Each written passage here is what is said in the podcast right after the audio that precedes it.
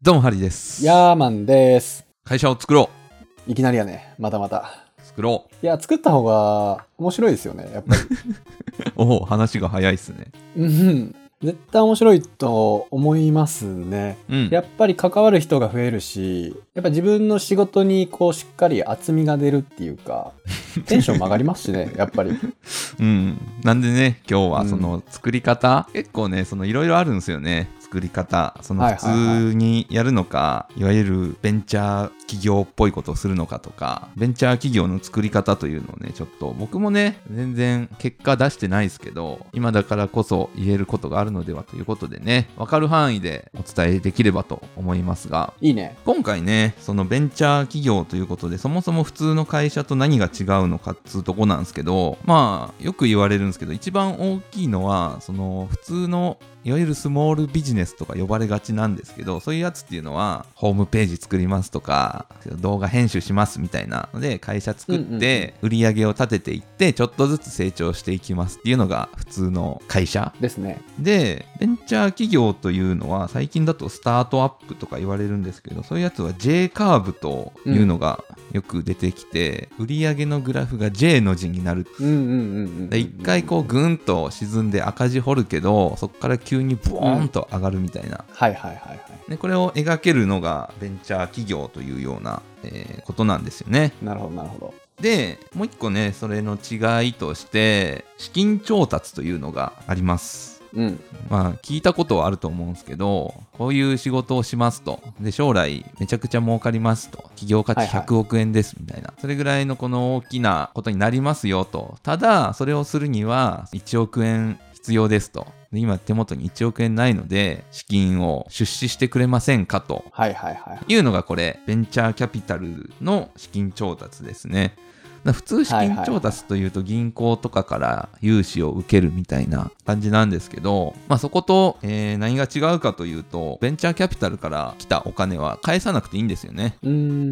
で、なんで返さなくていいかというと、株を渡すんですよね、うん、はいはいはい。細かい計算省きますけど、例えば100万円で作った会社あるとして、うん、何もなければその会社の価値って100万円じゃないですか、作ったばっかりだと、うん、でもいや将来100億円になりますとなったら、まあ今、うん、その100万円の価値しかない会社がちょっとこの価値がついて、じゃあ1億円ぐらいの価値があるかなということになったら、将来100億円になるんで、例えば1000万円もらえたら株 10% お渡ししますと、うん、で将来本当に100億円になったら企業価値100倍になってるんで、うん、はいはい、株の単価も上がってると。そうそう、だから1000万円を払った投資家は100倍になって10億円で返ってくると。まあ僕も株やってるんで、もう株の仕組み分かってる人だったらすんなりと入ってくるとは思うんですけど、はい、だから投資家たちはその会社の成長率とか可能性を見込んで出資して、うん、成功した時にその出資金が返ってくるんじゃなくて、株の配当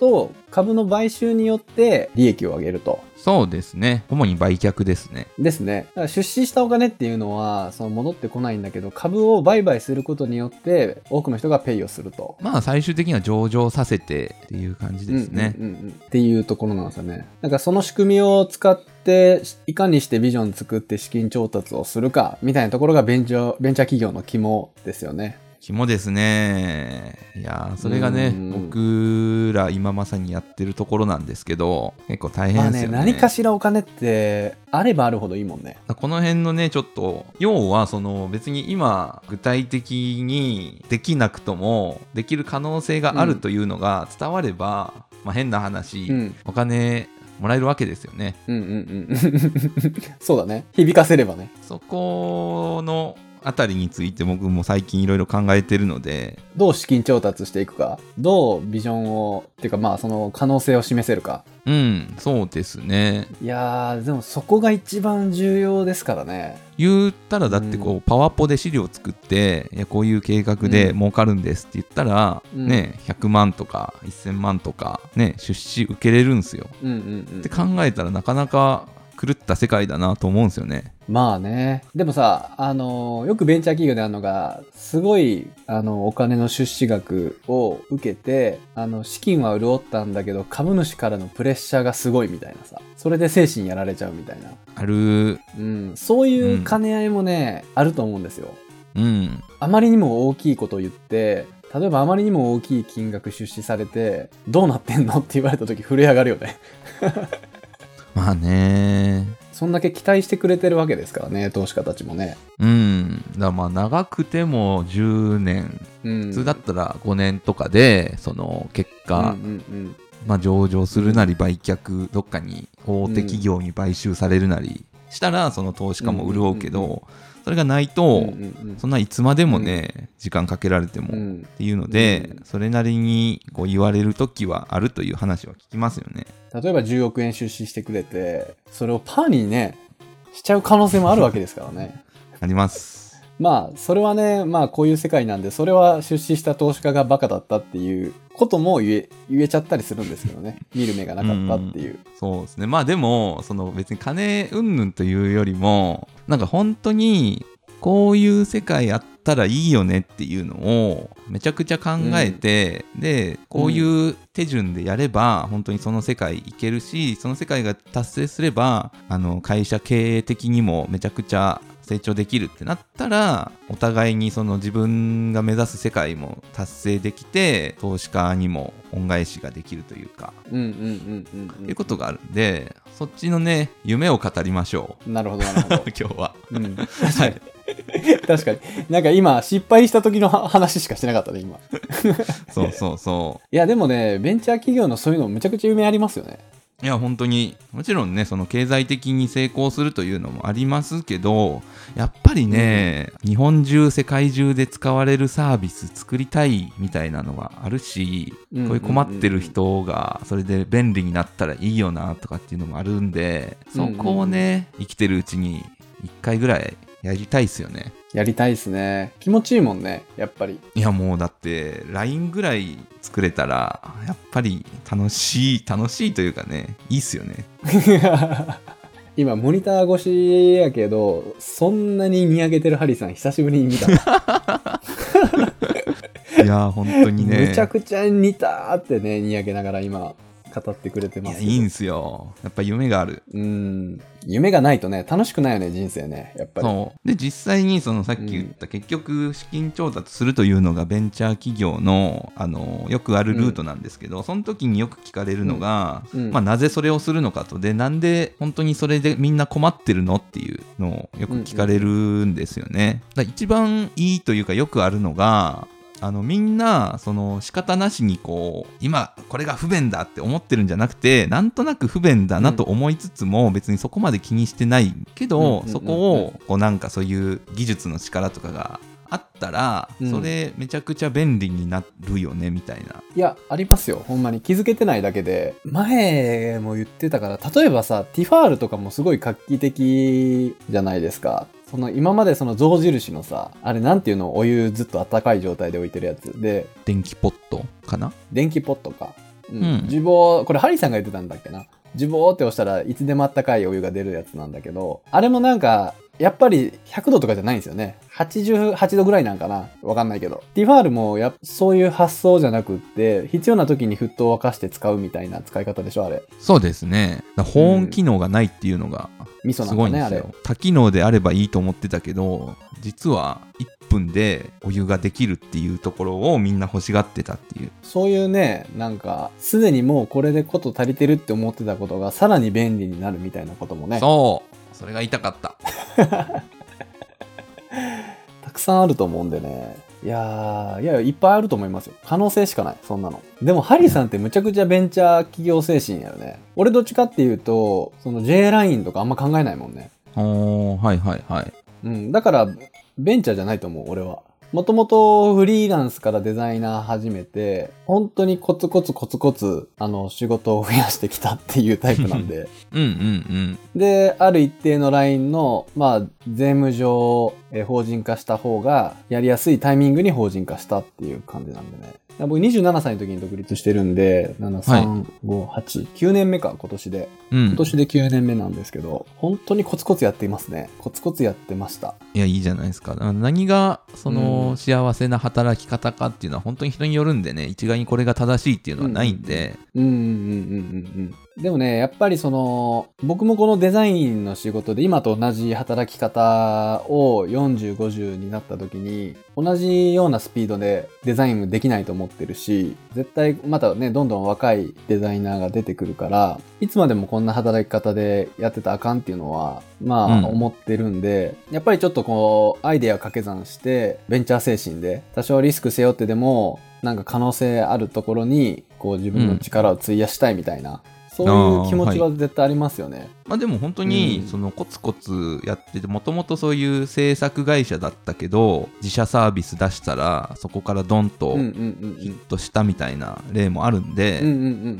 元そのスタートから別にベンチャーマインド必要かと言われたら必ずしもそうじゃないっていう、うん、逆にそっちの方がベースの売り上げあるんで多分安定しやすいんですよね。僕どっちかっていうとそっちタイプですね。もともと商社で貿易経験してて、もう営業マン時代が辛すぎて仕事辞めて、で自分の好きなことしようと思ってデザインの学校行ってデザイナーになって独立して、でフリーランサーのデザイナーとしてずっとやってきて、やっぱ物販やりたいなってなって貿易の会社作って、で今その貿易の会社でもデザイン事業を やりつつってなってくると、やっぱデザインかける貿易みたいな発想になってくるんですよね。今はやっぱり日本のものをブランディングして海外に売るみたいな、うん、なんかそういう掛け算で新しい新規事業ができそうやし、なんでいきなりそういう世の中変えてやろうみたいな大きいビジョンを考えなくても、今やってる仕事で独立して、まず LINE に載せて、で、もう一個なんか新しい自分の好きな分野見つけて、そこ勉強しながら組み合わせるみたいな。これ昔に俺、ホリエモンの多動力っていう本読んだ時と同じこと言ってるな。そうなんですか。言ってたっけな、うん、ぜひユーザーの方はね、もうめっちゃ昔に僕が紹介したホリエモンの多動力で、なんか多動力っていう本紹介した時になんか同じようなことを僕喋ってますわこれ、うん、なんかそんなやり方でもいいのかなと思いますけどね。うんうんうん。まあ本当にね、いろいろやり方あるんでね。だからまあ本当にもしね、ベンチャーでスタートアップでやるぞみたいな人は、うんうんうん、でも結構ね、僕も最初何から始めりゃいいんだっていうのが全然分かんなくて、本当にひどかったですからね、昔。そうなんですか。いや、本当に、出会い系、今のマッチングアプリ、ちょっと流行る前に、社内恋愛促進アプリみたいの考えてたんですよ。もうひどいですけど、これ。ええやん。いや、結婚する人の割合って、社内結婚が2番目に多かったんですよ。うん、1番は紹介なんですけど、人からの、友達とかので社内結構2番目に多いと、はい、じゃあそこもっと活性化させりゃええじゃんけと思って、会社にそのアプリ入れさせて、そのなんか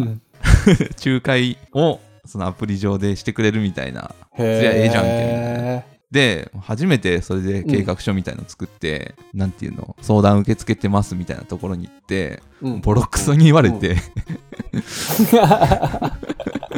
まあ本当に意味わかんなかったと思いますね、あれは。なんかさ、海外ドラマのスタートアップ映画によくある主人公だよね、それ。よくわからんネタでボロカス言われるシーンから始まるみたいなさ。まあそういう時代も経てね、今でも新しいことにチャレンジしようとしてる。今ね、だからそれに比べたらちょっとは成長してますね。やってたら分かってきますね、なんとなく。こういう風に資料を作ればいいとか、こういう風にプレゼンすればいいっていうのは。なんでね、本当に興味あったらまずなんか誰かに話してみるっていうのが一番いいんじゃないかなと思いますね。いや、いっぱいあると思いますよ、本当に。僕もよくね、アイディア出しするんですよ、うちの僕の相棒と。結構いろんなアイディアバーって出てきて、あ、それいいね、それいいねってなって検索するじゃないですか。そしたらね、大概あるんですよ。ああ、もうすでに、ね、似たようなサービスがすでに、あるある、流行ってないだけで、ああもうすでにあるんかみたいな。まあ考えてるだけでも楽しいんですけど、やっぱ挑戦してる人ってたくさんいてるんですよね、そういうこと思いついてやってる人たちって。自分らがずっとこうディスカッションしてきったネタが既存ですからね、これいいねっつって、あ、もうこれもうちょっとマジでやろうかみたいな話になった時にさ普通に調べたらさ出てくるっていうね、うん、はい、あるわ、はいはい、このそうすでにやられてる感悔しいよな、うん、あれあれが悔しい本当に。まあね、いやでも本当に大体誰かやってるし、逆に言うとそのさっきの投資家とかに話しに行くときに、うん、全員からちょっと好評だとあんま良くないって言われてるんですよ、うん、ああ、万人受けするのは良くないと。そうそうそう、10人話したらまあ8人9人ぐらいがちょっと微妙そうやけど、1人にめちゃくちゃ刺さるとかっていうのが結構いいと言われてて、うん、ちなみにその投資家とかってさ、どこ行ったら会えるの？一つはもう直接メール送るというのもありますし、はいはい、あのベンチャーキャピタルで探したらまあいっぱい出てくる。キャピタル系にね、うん、うん、ありますもんね。ですね。あとは最近だとそういうベンチャー支援プログラムみたいなのが結構あるんですよね、うん、僕も今やってますけど、うん、そういうところに応募して、で採択されたら、うん、そのいろんなキャピタリスト紹介してくれるっていうのがあるんで、まあ、そこでいっぱい会うっていう、はいはいはい、大体なんかよく聞く話だと 2,30 社あったら1社投資してくれるかなぐらいっていうのは、うん、大体日本でそういうので投資額ってどのぐらい投資してくれるの？それね、まあ、そのプランによると思うんですけど、うん、プランとマックスって定められてるでしょ、そういうサービスって。いや、あんまりないっすね。その会社が出来たてなのか、もう成長しているところで上場間近なのかとかで全然違ってくるんですよね、うん、上場間近だと本当に数十億みたいな話ありますし、はいはいはいはい、できたばっかりだとちょっとよくて2000万ぐらいとかですね。普通に数千万銀行にお金あるといろんなことできますよねそうですよね。そうか、資金調達か。あんまり俺なかった発想ですね。なんか考えてみようかな。俺いいじゃないですか、なんか案があればね。だから本当にさっきも言ったんですけど、今までにない解決法を発見すると良いと。だからもうすでに解決法あって、それをなぞると結局ライバルがいっぱいいるっていうことになるんで、うん、ね、まあ、大変やと。そうそう、みんなやってるやつはやってますからね。やってるやつっていうか、そうそうそう、考えてる人は考えてますからね、いろいろ。うん、だから最近だと、その、まあ、車ね、最近電車控えてるので車乗る人が多いと、うん、で車乗るとやっぱり駐車場探すのめちゃくちゃめんどくさいよねみたいな、で、まあ、タイムズみたいなあるけどいっぱいだったりするし、うん、その予約はできないしっていうので、うん、結構不便だなと思いつつ、でもそれってそういうもんだよねみたいな思ってたけど、うん、じゃあもっと個人が余ってる土地とか家の駐車場とか使ってなかったら貸せりゃいいじゃんみたいなっていうところが流行ってたりするんで、うん、はいはい、みんなこう、秋っぱだっけそれ。お、よく知ってますね。秋っぱね、僕ね、取材行ったんですよ。おー、そうなんですか。あっこもなんかあれだよね、名前変えたんだよね。ギャラクシーなんとかっていう名前だったんですよなんかもともと営業会社だったみたいな話を聞きます、ね、そうそうそうそう、うん、で僕が取材行った時になんかそこの会社では毎月困りごと会議やってるんですって社長が言ってて、うん、金子さんだっけ、金谷さんか、金山さん、金谷さんか、うん、当時まだ秋っぱって名前がついてなかったのかな。こういうアイデアが出て、これいけんじゃないと思って、今度これ新規事業でやるんですよっていう話をしてて、それがガーンって当たって社名を秋っぱにね、うん、変えて、あの時のあのスピード感もあの人すごかったよね、本当に。いや本当に、ね、社名変わったみたいな、もう事業転換のスピードがもう半端なかったもんね。それまで全然違うことしてたと思うんですけどね。なんかそういうみんなが困っているけどまだ気づいてないっていうところを見つけて、うん、それをどういうふうに解決するかと、スピード勝負なんで、うん、そっからはそれをいかに出せるメンバーがいるかっていうよ、その辺がねやっぱり楽しいんですわ。面白いですね。もう本当にね、与えられた仕事をだけでいいっていう人はいいんですけど、うん、やっぱ与えられてるばっかりって面白くないですからね。そう、うん、作っていこう。そう、ドラッカーですよ。ドラッカーの名言ですよね。そうなんですか。ドラッカー読んだことないな、うん、顧客の創出っていう言葉があって、お客さんは自分で作ると、はい、いう言葉です情報量が増えてない語彙力すごいな。お客さんというのはね、自分で作るもんだと、はい、顧客の想像、うん、やっぱそのいろんな人がいてますからね語彙力